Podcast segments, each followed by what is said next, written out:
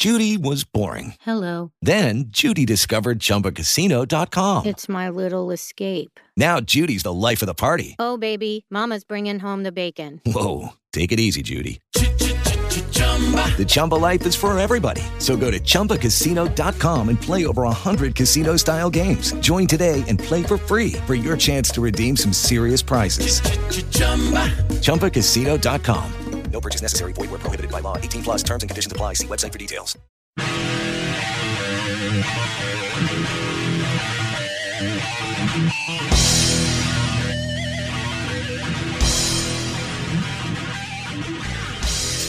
Hello, hockey fans, and welcome once again to the Vegas Hockey Podcast. I'm Mark Warner along with Chris Lisa.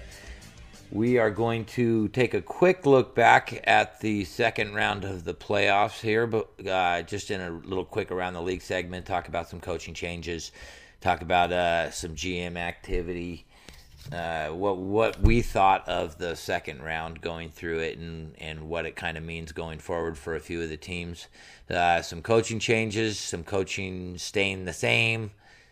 Um, we'll hit on all that here in our first 15 minute segment. Uh, Chris, how are you this evening, sir? I'm doing good. My hockey heart's a little sad, but I'm doing good. Oh, you got to be all right with that. You guys got out of the first round for the first time in 20 years. The 10 year Mike Milbury curse, as quoted by the Buffalo Kid, our former co host on the show, has expired.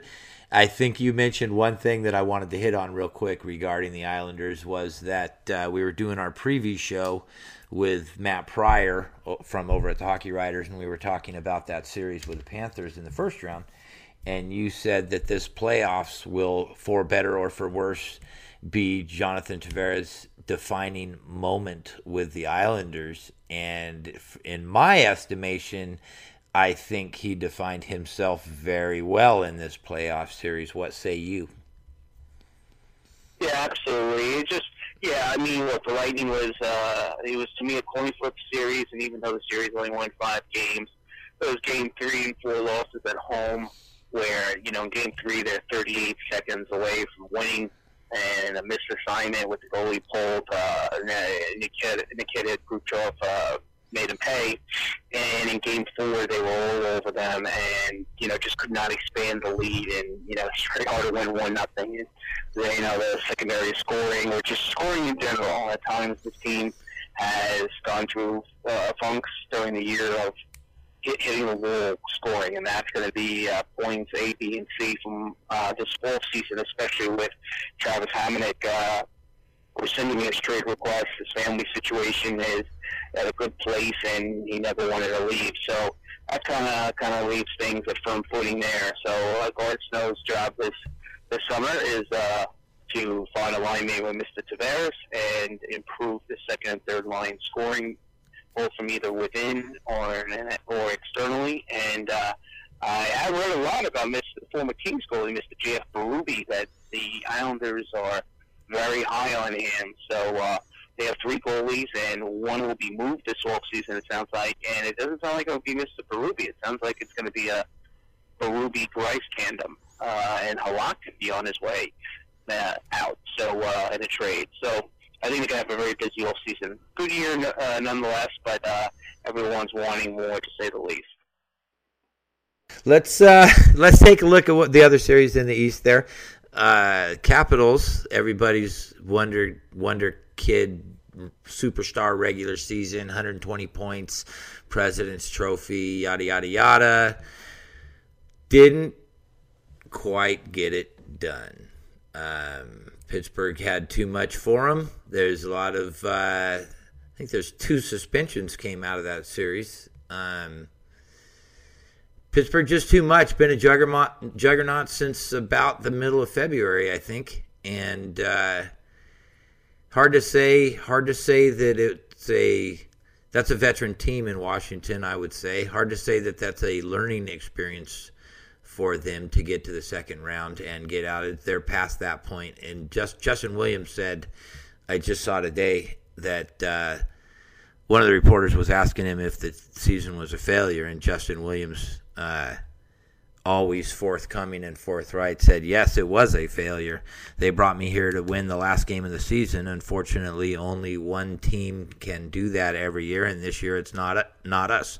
We had a great year. There's a lot we can hang our hat on, but at the end of the day, it was a failure. So, where where does Washington go from here? A perennial perennial underachiever in the playoffs. What do you, how, how do they fix that? Yeah, I think it's kind of rough. I mean, the Penguins have been playing uh, uh, incredible hockey uh, since the beginning of March. So, you know, close you know, sure. the last two and a half months, and you know, they the four losses they had in this series, they lost by one goal, two of which went to overtime.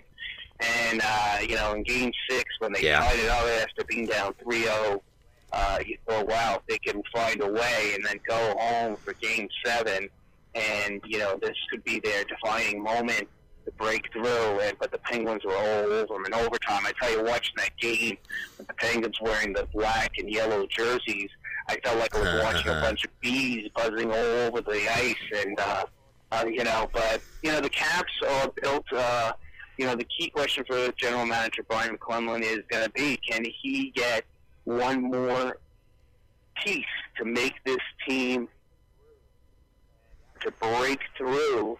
And that's going to be very challenging. And when I say one more piece, I mean another, in my opinion, Justin Williams type guy, be it on the blue line or up front, both for on the ice and off the ice. And um, you know, given the structure of their cap, uh, they're not going to want to break up their core, obviously, and then they don't have the greatest of prospect pipeline. So, uh, and you know, that's going to be kind of challenging to do.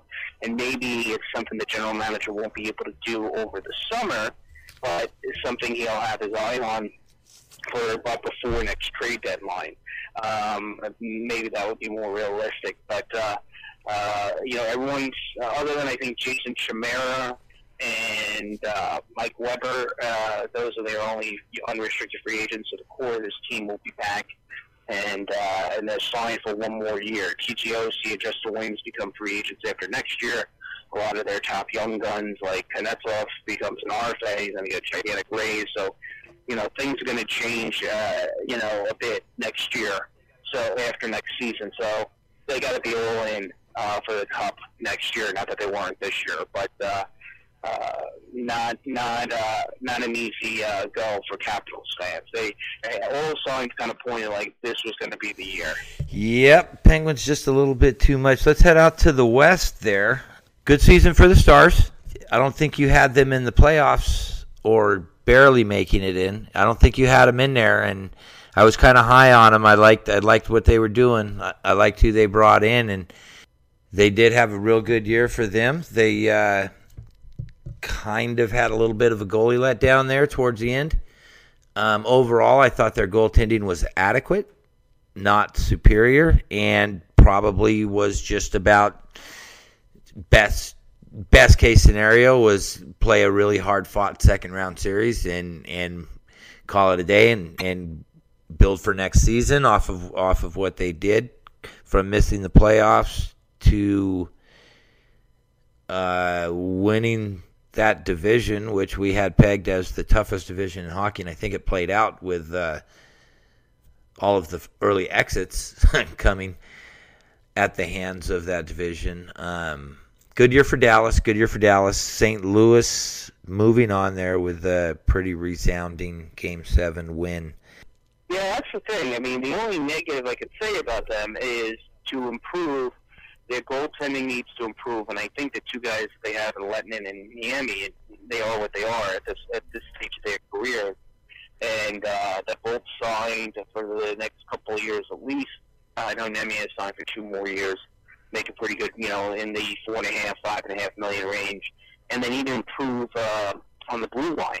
Um, so those are not going to be easy things to do.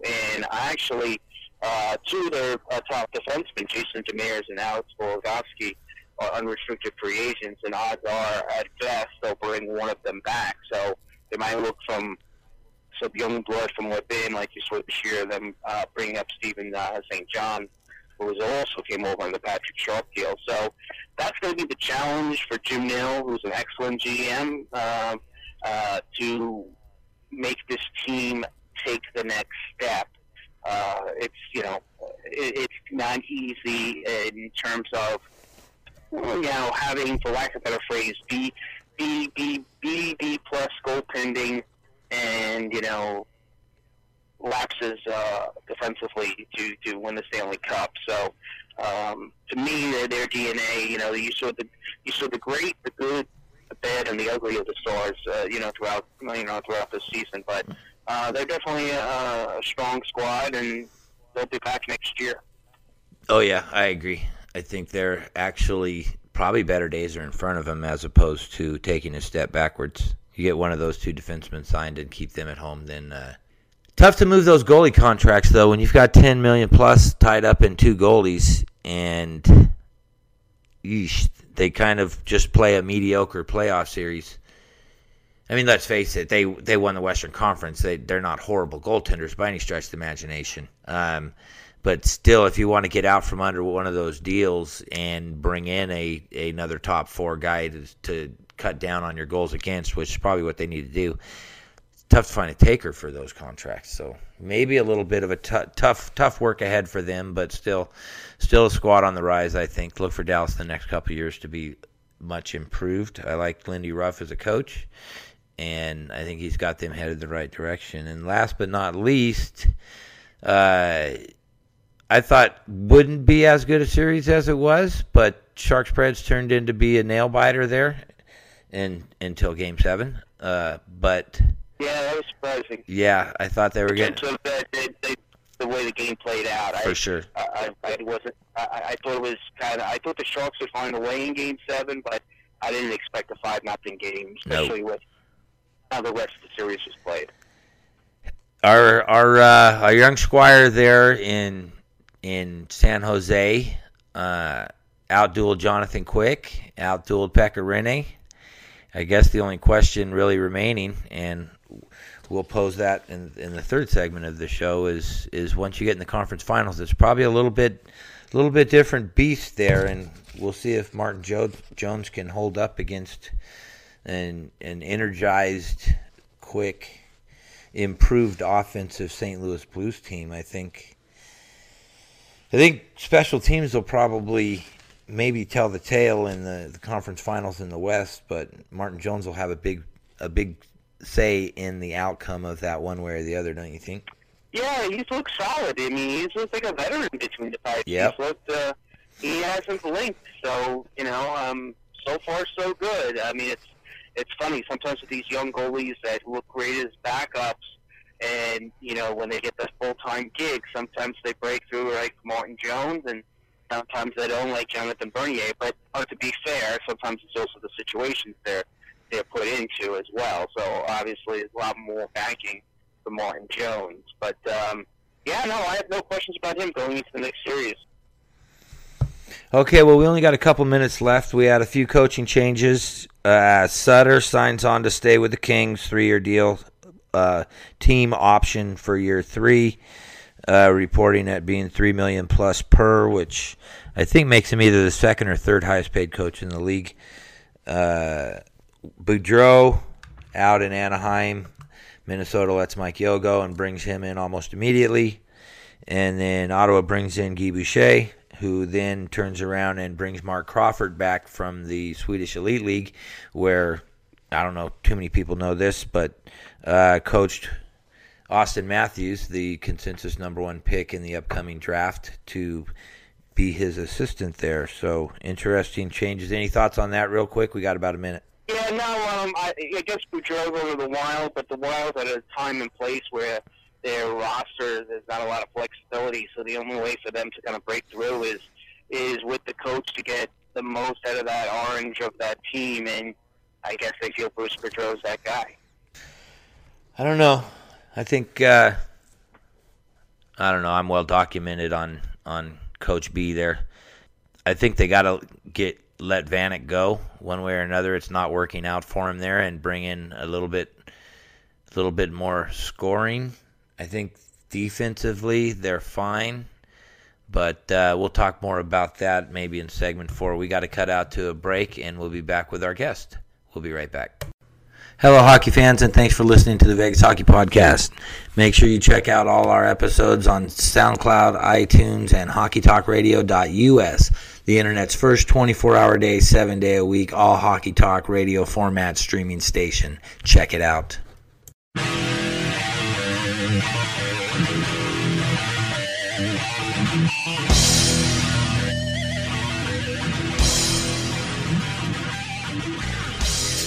Hello, hockey fans. We're back from the break. Thanks again for joining us on the Vegas Hockey Podcast. We're now joined by Mike Poepping. He is a blues writer for the HockeyWriters.com and also covers the blues for KSDK News in St. Louis. Mike, welcome to the show, buddy. Thanks for coming in. Thanks for having me. Great to be here. No, no, you guys, you got to be uh, pretty happy in blues land now. Uh, conference finals after a uh, let's say a little bit of disappointment. Yeah. so uh, things are looking good. Let me just fire off a real quick question. We know Ken Hitchcock's been on the hot, the hot the hot seat here for you know last year for sure, and this year if it was another first round loss to the Blackhawks, he's probably down the road. Is uh, is his job safe now, making the conference finals? You think? Well, you know, I think regardless, his job is, is kind of safe. Um, you know, last year a lot of people were calling for his head. We just needed a lot of organizational change, and um, a lot of fans and analysts alike actually thought they didn't make enough change really to make a difference. Obviously, Doug Armstrong knew some things we didn't about prospects. And even though a lot of people knew Robby Fabbri was the real deal as long as he could stay healthy, um, there were still question marks along the way with our depth and uh, with filling the gap that uh, you know we had. And obviously, when we traded for Troy Brouwer, we traded for heart, not skill, but he's given us both. So uh, Armstrong made some good moves, and uh, you know Hitchcock's part of it has always been he's almost best friends exclusively with Doug Armstrong. So Armstrong's always given him kind of an open ticket. They know that Hitchcock's um, nearing retirement, but it, he kind of said, "I'll give you one year contract until you're ready to retire." So. Um, unless the Blues end up going over October in October, I don't see Hitchcock really getting fired um, until he decides to retire. So uh, I think this year has really helped his rapport with the fan base and the community but I don't necessarily right. think his job is any more safe than it was because I think he was already pretty cushy based on his relationship with Doug Armstrong. Interesting, interesting. That goes against the prevailing wisdom, like you were saying. A lot of the fan base and media outlets were saying that this would be a make or break year for him, and that's an interesting point there. Let's. Uh, let yeah, he definitely won over the room this year, so that uh, that also helped because you know one of the problems in the past was that uh, him and his players had disconnect, and it would just lead to uh, you know just not taking that extra stride, not really grinding as hard as you could on, on a certain shift that would cost us. Notably, uh, with TJ Oshie coming a little bit public last year, a little bit, uh, which may be why Armstrong moved him down the road. Yeah, that was an awkward interview to be in. Uh, yeah, yeah. Oh, you were there for that. Yeah, I was standing right in front of him when he ooh, it up. ooh. It was uh, yeah. quite the experience from all of us uh, to pick our jaws up off the floor after he just came out and said it. Wow. Yeah, so probably probably a reason why he's down the road there. Um, so so here we are, St. Louis. Uh, St. Louis slayed the dragon, killed the beast, dethroned the champs. Uh, Talk just a little bit about what that meant. Uh, you said Hitchcock got a hold of the room there. Um, talk a little bit about just what that means to not only the fan base, but to the guys in the room to actually know. It's one thing to go into a playoff series thinking that you're going to be competitive. And now I think going forward out of that series, the guys in the room actually know that they're a playoff competitive team. Uh, is that is that a good read on what happens there? Yeah, absolutely. Um, you know, Hitchcock, it wasn't all him. It was a lot of the leadership core in general that stuck around. They realized that they were lucky to stay through the summer last year. And at the end of the day, they had to make it happen now. Um, they've been the better team in a lot of their playoff series, dating back to their first round uh, loss against Chicago a few years ago. But unfortunately, they just, you know, they couldn't find that heart. They couldn't put it together. They couldn't make it translate. I mean, they made Devan Dubnyk look all world last year in the playoffs. And then huh. obviously they played Chicago, and Chicago just played a pretty normal game and beat them easily. And that's kind of the goalie Devan Dubnyk is, is as long as you get him moving and get traffic in front, he's not stellar by any means. I mean, he'll make the saves he's supposed to, but there's plenty of holes to win games, and the Blues just couldn't find that level to find their composure throughout a series to really steal it, or and I guess to just win the games they should to move on. So this year, I think they knew again it was make it or break it, and uh, they really bonded together. I think bringing in the heart of uh, Troy Brouwer really helped. I think Steve Ott uh, settled down in his lesser role, and I think his injury actually made us better because him coming back from that double hamstring surgery um, not only gave the Blues time to, and you know, all the injuries. It gave it gave a lot of players that wouldn't have got time, especially in a Ken Hitchcock system, the time they needed to develop, and they seized the moment. So now we have this impressive depth and we have balanced scoring. I mean, I think we have 12 or 13 guys that have five or more points in the playoffs. That's uh, pretty ridiculously balanced scoring. So, right, right. Um, it's it's just one of those things where Hitchcock definitely, you know, he's more calm and even keel. Uh, he's letting the players control the game more than him dictating what's going to happen. Um, he's not line juggling as much as he used to, and I think all of that mixed with you know the players' heart motivation and focus this year has really been what led them to where they are now kind of a similar path there to the conference finals for uh, St. Louis and San Jose, and where San Jose had to slay their dragon in the LA Kings, and then St. Louis obviously had to dispatch the defending champs and. Uh, painfully to say, jug- jug- juggernaut. Yeah, they both did that, and then then they both had uh, long protracted uh, second round series, both going to game sevens, but then both pretty easily dispatching their opponents in the game seven. So I, w- I wanted to touch a little bit. We were talking before before we came on, and you did mention the leadership group and how how much of it is directly related to David Backes and being more of a disciplined player in tight or trailing situations and not taking the stupid penalty and retaliation and playing whistle to whistle and being the disciplined, structured team, even if they get down in a, in a game. Uh, it seems to me that that group has matured to the point where they are able to stay within their structure and weather those storms, which I think was a trademark of of the Kings' uh, run in 2014 where they played three straight game sevens is being able to maintain that structure even down three to one in the third period. Just playing your game north south get it in deep don't take the penalties good things are going to happen how much of that is an improved leadership from david Backes and the other assistants you know, it is a lot of it. I think TJ Oshie leaving really changed the uh, attitude in the locker room. And I think David Backes being away from his buddy TJ Oshie now has given him the chance to really reflect and realize where he was going wrong and what he was doing right and what he needed to focus on moving forward.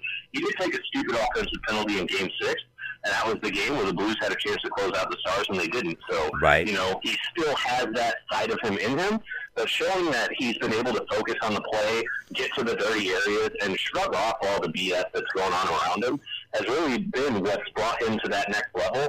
And I mean, he's already got more goals in these playoffs than he has in the last five combined. Wow! So obviously, staying more focused on the play is is really benefiting him well. And since he's the leader of the team, it goes from him down. So people sure. are really feeding off his example, seeing his leadership, seeing his foot movement, and seeing his focus. And uh, you know, it's it's really paid dividends, and it's a large reason why the Blues have the success they have this season, this postseason. For sure, Chris. I'm a, I'm gonna throw it over to you for a little bit. I know you want to jump in here, so let it rip, buddy. Yeah, sure. It's great to have Mike on the show. Um, I guess my first question is for me, the Blues have been a little up and down in the playoffs, but the key is that they've played their best hockey in Game Seven, in the game that they've had to win, which they haven't done in the past. Uh, what do you see, uh, Mike, uh, in terms of going into the series against the Sharks uh, as your number one concern uh, regarding the Blues?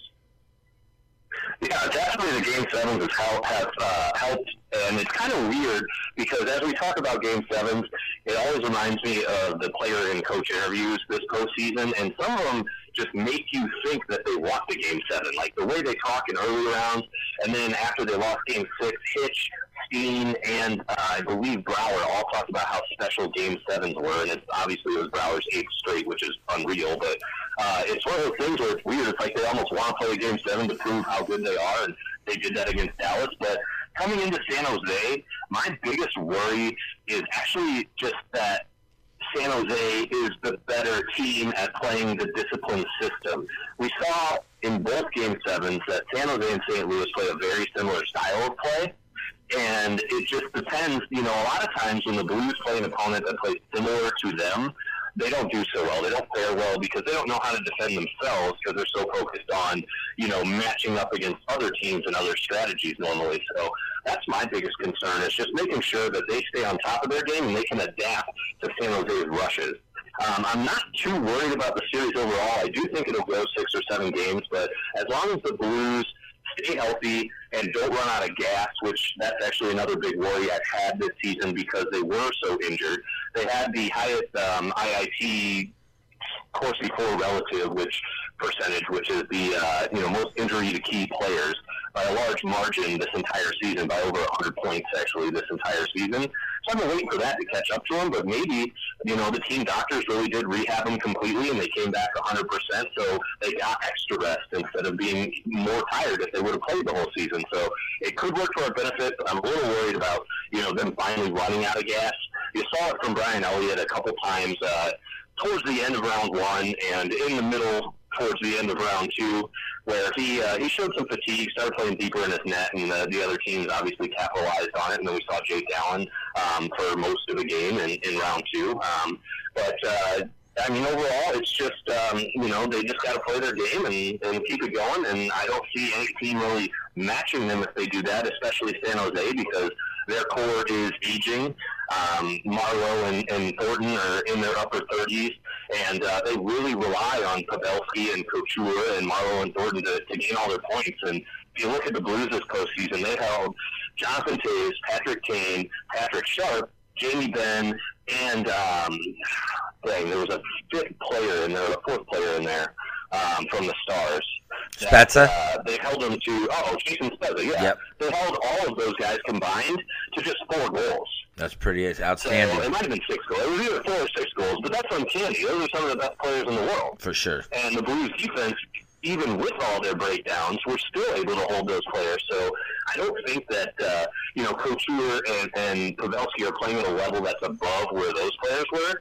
So I think the Blues are in good shape as long as they stay, you know, healthy and, and motivated and can really move their feet. Do you think um, the key to this series, or the biggest key, is maybe not stopping, but the Blues at least containing the Sharks' power play? Because that is that is humming right now. Yeah, I definitely think that special teams is going to loom large in this series. It's been a sticking point ever since the NHL really shifted to more offense, and especially after you know they added the trapezoid and the offensive zone face-off rules, and the defender putting a stick down first no matter what, and the you know delay of game in your own end, all of that leading to more offense. I think that power plays and, and special teams in general have really become the cornerstone of winning games. And the Blues actually have uh, great statistics against the Sharks on the special teams this year. They were almost at 30% on their power play. And again, that's only three games, but, uh, you know, that's impressive. And they were almost at 90% on their penalty kill. So I'm hoping they can continue that. But since the Sharks' power play is red hot, the Blues have shown that, um, especially at home, they have some problems on the penalty kill. So they really need to tighten up and really need to dig deep to make sure that they're filling the passing lanes, keeping active sticks, and really blocking shots. I mean, they had 35 block shots in Game 7 against Dallas. That's ridiculous. Some, you know, that's like block shots for an entire team for a whole series sometimes. Right. So if they can manage that, I'm not worried. But if they show those gaps again and San Jose can capitalize, it's going to be a really tight series. I'll give you a key, and you let Mr. Hitchcock know. If Joe Pavelski is standing between the dots under the hash marks, unguarded, he's going to score. How many how many freaking power play goals has this dude stood there unchecked, right on the doorstep, and just taken a pass on the tape and thrown in the net? Um, maybe Yeah, that first one, it was a power play yesterday, but uh, in Game 7 against Nashville, he was just sitting there on top Yeah. of Pekka Rinne untouched and just had to chip it straight through Pekka. Yeah, three of them against Jonathan Quick too. Maybe guard the guy. Yeah. Well, uh, hey Mike, we're out of Right. we're out of time. Uh, thank you so much for coming on the show, sir. We appreciate it. Make sure you guys follow Mike Poepping at Pep30 on Twitter. He links to all of his content there. You can go to K- ksdk.com and also thehockeywriters.com to find him. Thanks again for coming on, buddy. We appreciate it. No problem. Thanks for having me and have a good night, guys. Okay. Thanks for coming on, and we'll be right back. Hello, hockey fans, and thanks for listening to the Vegas Hockey Podcast. Make sure you check out all our episodes on SoundCloud, iTunes, and HockeyTalkRadio.us, the internet's first 24 hour day, 7 day a week, all hockey talk radio format streaming station. Check it out.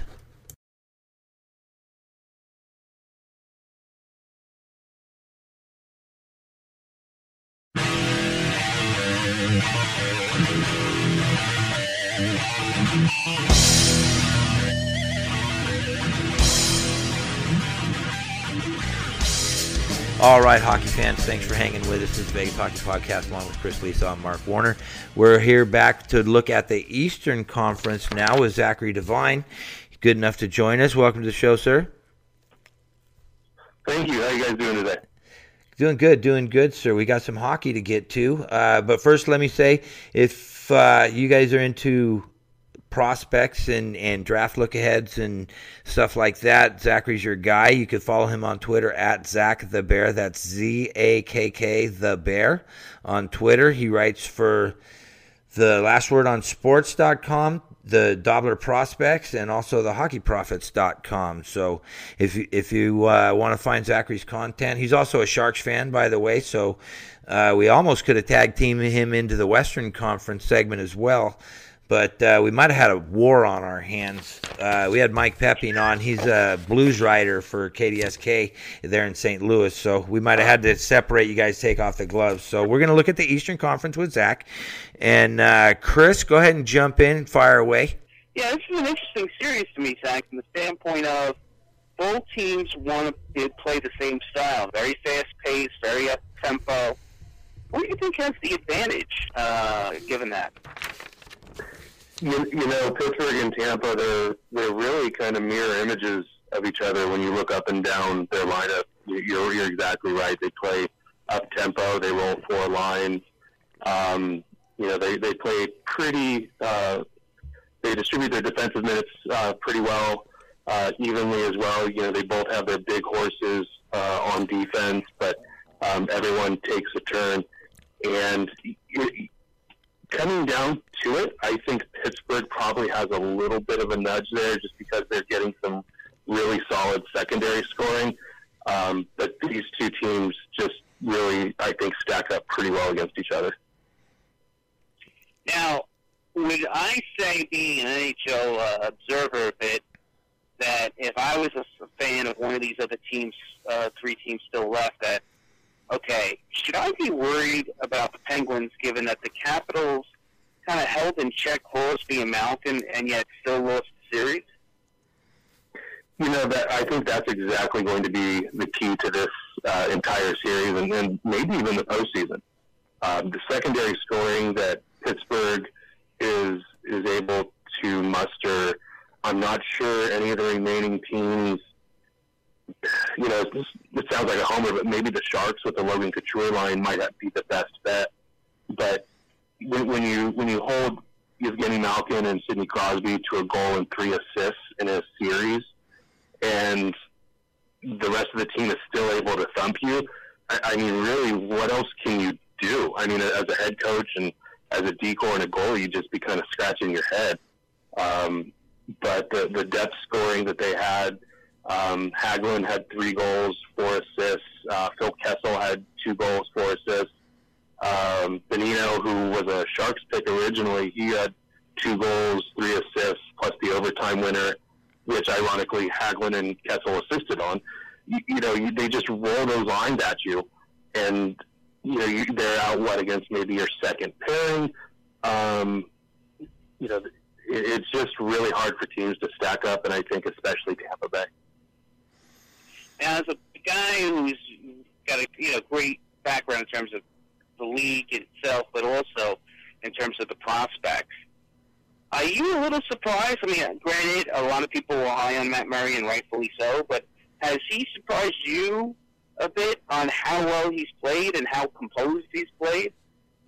You know, I think anyone that would come in and say, "Oh, this is exactly the Matt Murray we were expecting," no matter what, I, I think they're just flat out lying. I, he's just been really a revelation. I mean, you think back to what you were doing at 21 years old. Were you backstopping, you know, anything to a championship? And I mean, I, I, I don't even remember 21 quite frankly. Yeah, tell me. And Maybe, here's this maybe, kid. maybe, maybe, maybe beer pong.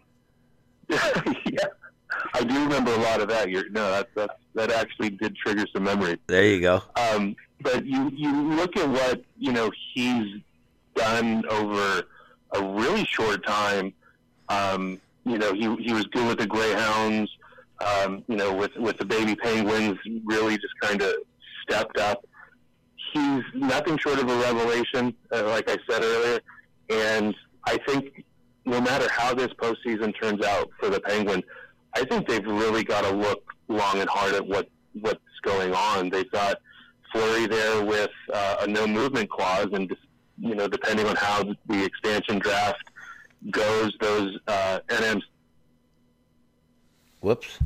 So you He sure don't want he to. is he is eligible for exposure because his no movement clause only really pertains to waivers. He has a partial no trade, so. wouldn't Oh. Yeah, yeah. Him, yeah, yeah. For sure. He, he, wouldn't Oh, that's, surprised to see that's him. I'm gonna- hold on. I'm going to jot that down. That's important. Yeah, there's uh the way the rules yeah, the no. ru- way the rules came out. The no movement clauses are eligible to be exposed. The no trade clauses are not eligible to be exposed, and I don't think that counts Okay. as a protected player either.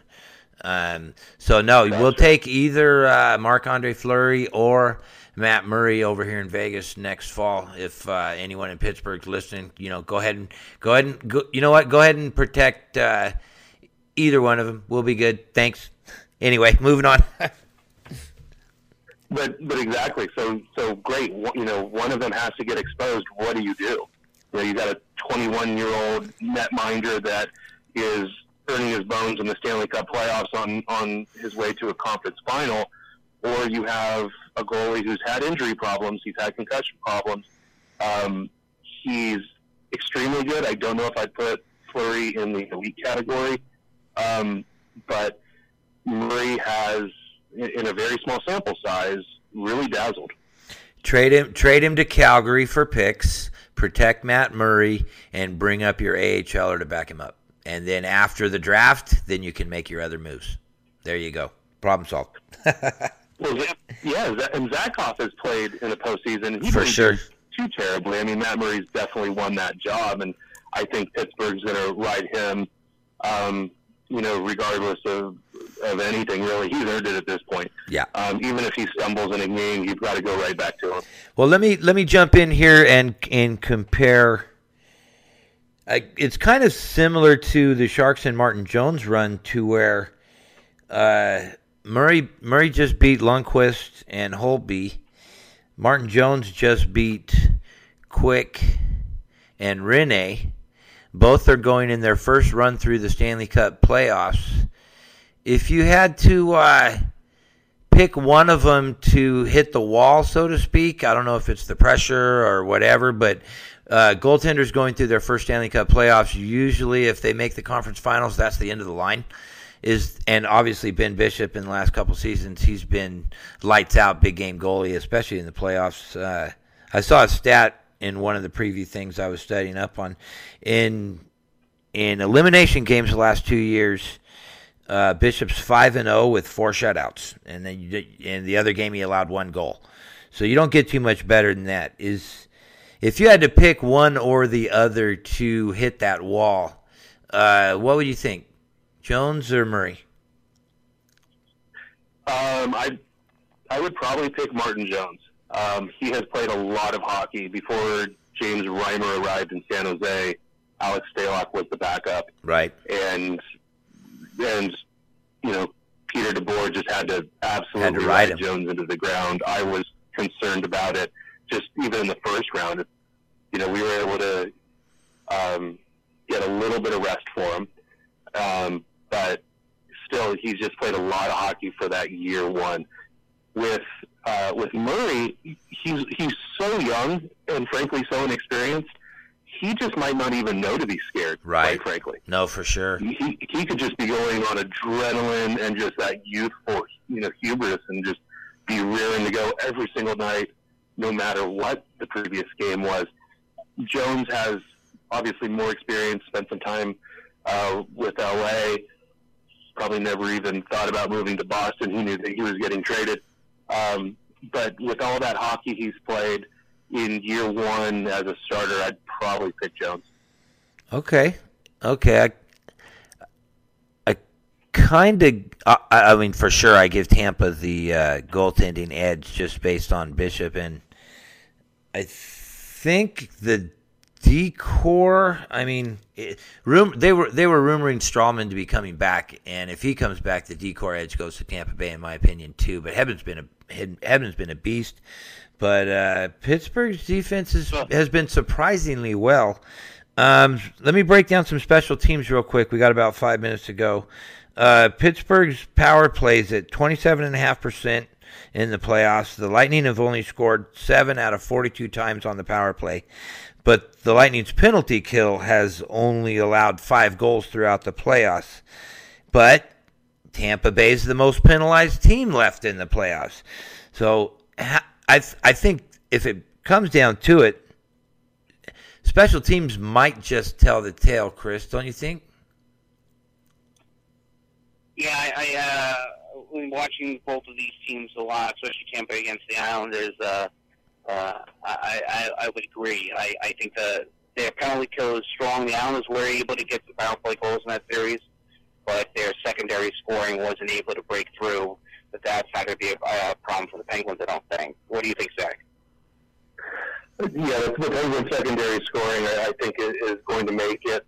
Um, you know, they, they've just been able to produce consistently, and there's no reason to think that they can't um, against Tampa Bay. Stralman, the last report I saw, he's going to be out for game one and two, and he's plausible for three, they're saying, and that's all very preliminary. And then obviously Stamkos, you know, is, you know, you get hourly updates on him, and Yep. he's he's not off the blood thinners, but they're Oh. they're everything I'm reading is he. They, it sounds like he's going to give it a go in this series. I th- I saw a little bit of that Oh, today really? too. Yeah, I saw a little. He was he was skating today. I know for sure they showed a little bit of footage of that on the network there early in the afternoon, and uh, they were saying that he looks like he's always looked on the ice, but it comes down to getting off the blood thinners and being medically cleared to play. So Right. if uh, it, it it might turn the tide if Stamkos and Stralman both come back games three, games four. If Pittsburgh's got a two one lead there, um, be interesting to see what what kind of magic Jon Cooper can do with the lineup there when when they come back in. Be interesting series. Uh, if you had to go gut feeling, we've only got about a minute left. Zach, where are you headed in this series? Give me a prediction. I'm going to take Pittsburgh in six. Uh, Kucherov and Johnson are both shooting well over 20%. I'm just not sure that's sustainable against a really competent Penguins defensive core and then Matt Murray backing them up. Even if Stralman and Stamkos come back, there's going to be game rust, and the conference finals isn't where you want Sure. to be shaking that off. I'm, t- I'm taking the Penguins in six. And real quick on Sharks Blues. Yeah, give me a give me a I'm Sharks please. Sharks six. I'm Okay. taking the Sharks on six, not just because you know I cover them for last word on sports. I think that what we're seeing, um, much like Pittsburgh, quite frankly, the secondary scoring that the Sharks have been able to generate with the Couture line, and uh, down on the third line with uh, with Tierney um, getting some some tough minutes. He had two goals in, in Game Six. The defense, the, the top four for the Sharks, I would put up against just about anyone else in the league. And Martin Jones has been more than capable. So I would take Sharks in six as well, and that would uh, be a East Coast West Coast matchup that I think a lot of fans would tune into. Yeah, it would be an interesting uh, Sharks pins. I, I don't know. I think I'm a hit, I think I'm going to hit Tampa Bay in this one. Just if Pittsburgh can't play with the lead, I think that's very important to keeping Matt Murray uh, calm and focused throughout that series.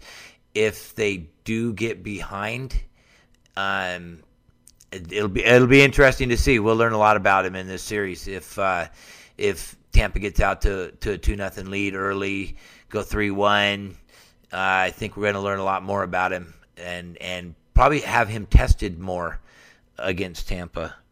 Um, that's we're we're, we're gonna we're out of time. I'd love to uh, have you back on the show here in a little bit. Maybe if the Sharks make it into the Stanley Cup final, we'll call you up and, and we'll break down the Stanley Cup final. Zachary, does that work for you?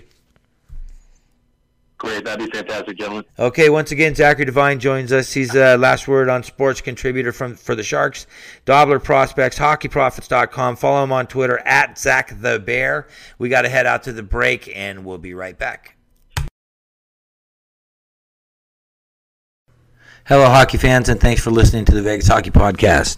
Make sure you check out all our episodes on SoundCloud, iTunes, and HockeyTalkRadio.us, the internet's first 24 hour day, 7 day a week, all hockey talk radio format streaming station. Check it out.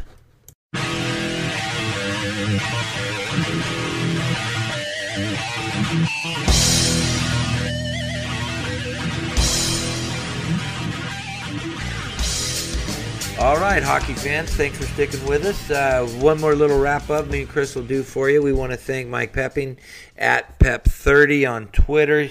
You can f- find all his content through his Twitter feed. And Zachary DeVine, you find him at Zach the Bear, Z A K K the Bear on Twitter, or go to Last Word on Sports, Dobber Prospects or hockeyprospects.com if you want to look at San Jose Sharks content or look ahead to the draft that's getting closer and closer by the day. Zach's your guy. He's a good cat. Did a good job. We appreciate both our guests tonight. Well, Chris, I guess it comes down to you and me, buddy. Uh, conference finals. Break it down the East. Who you got? Well, uh, I tell you, uh, Tampa is very impressive. I was very impressed with them. You know, they they their pace is incredible. Kucherov is amazing. Ben Bishop uh, is able to shut a team down. Uh, you know, I'm a big fan of Jon Cooper. He's got a lot of Long Island blood in him. I'm a big fan Uh, of Cooper too. guy. I think he's a great coach. Yeah. So, uh, uh, but having said all that, I do think Tampa's going to push uh, Pittsburgh very, very hard. But the Penguins are just they're just humming right now, and it's everyone on that team. And like I said, what's scary is the Capitals contained, to say the least, Malkin and Crosby, and still lost. And the Capitals played well in that series. Um, you know, um, Matt Murray looks like he's not going to let up. Uh, I think uh, I think a big key for Tampa is they need, and the way they play, they're going to take penalties. So they're going to have to. That penalty kill unit's going to have to be very impressive. But I think when all is said and done, uh, Pittsburgh's going to wind up winning this in a very tight series in six games. Oh man. Well, my bra- my bracket's busted there on the NHL.com bracket challenge. Uh, we did okay in the in the first round, but not so much in the second round on what I did. So, in fact, I had Detroit beating uh, Tampa anyway. So, I I want to see Tampa Bay get out in front and I want to see how Murray responds to that. I out of the out of the two goalies that are left that have not made playoff appearances before, I just one of the, one or the two, if not both, will be playing their last series. I think. Um, I think Martin Jones has more experience in the NHL. Well, I'm sure he does, and may come from a better structured goaltending development unit coming out of the Kings organization. And I'm not discrediting uh, the development system that Murray came through at all, but uh, when you look around the league and you had a Bernier and you had a Jones and you had a Berube and you had a Zatkoff and they're all in the National Hockey League and they all came out of the King system, they're doing something right with goalies. And I think Martin Jones has a better chance not to blink than Murray does. And I'm not saying Murray will. He's he's been fantastic.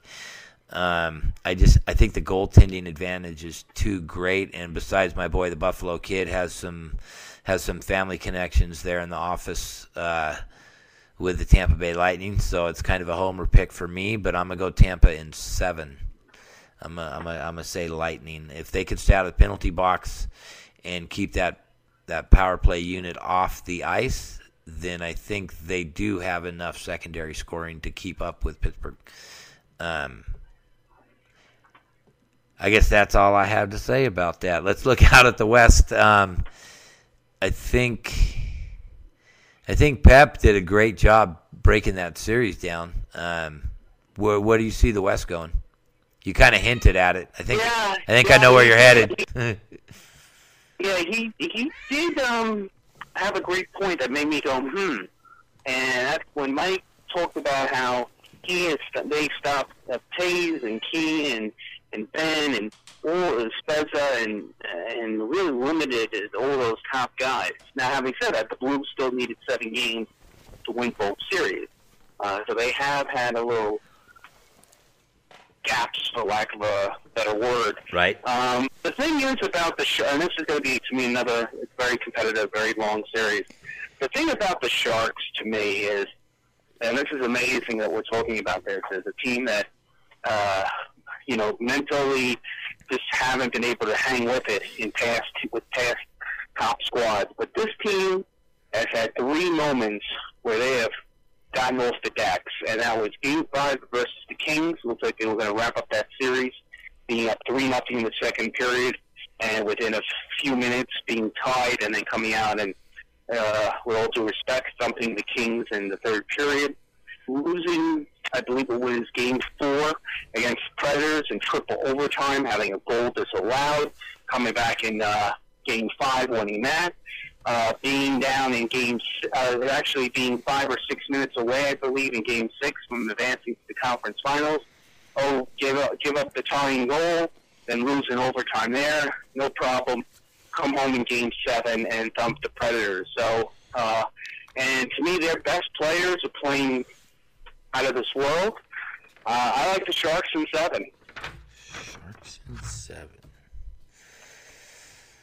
So you're looking at a Sharks Pins final there, kind of kind of where uh, Zach went. Yeah, Um, well, I guess I'll just be a contrarian and say uh,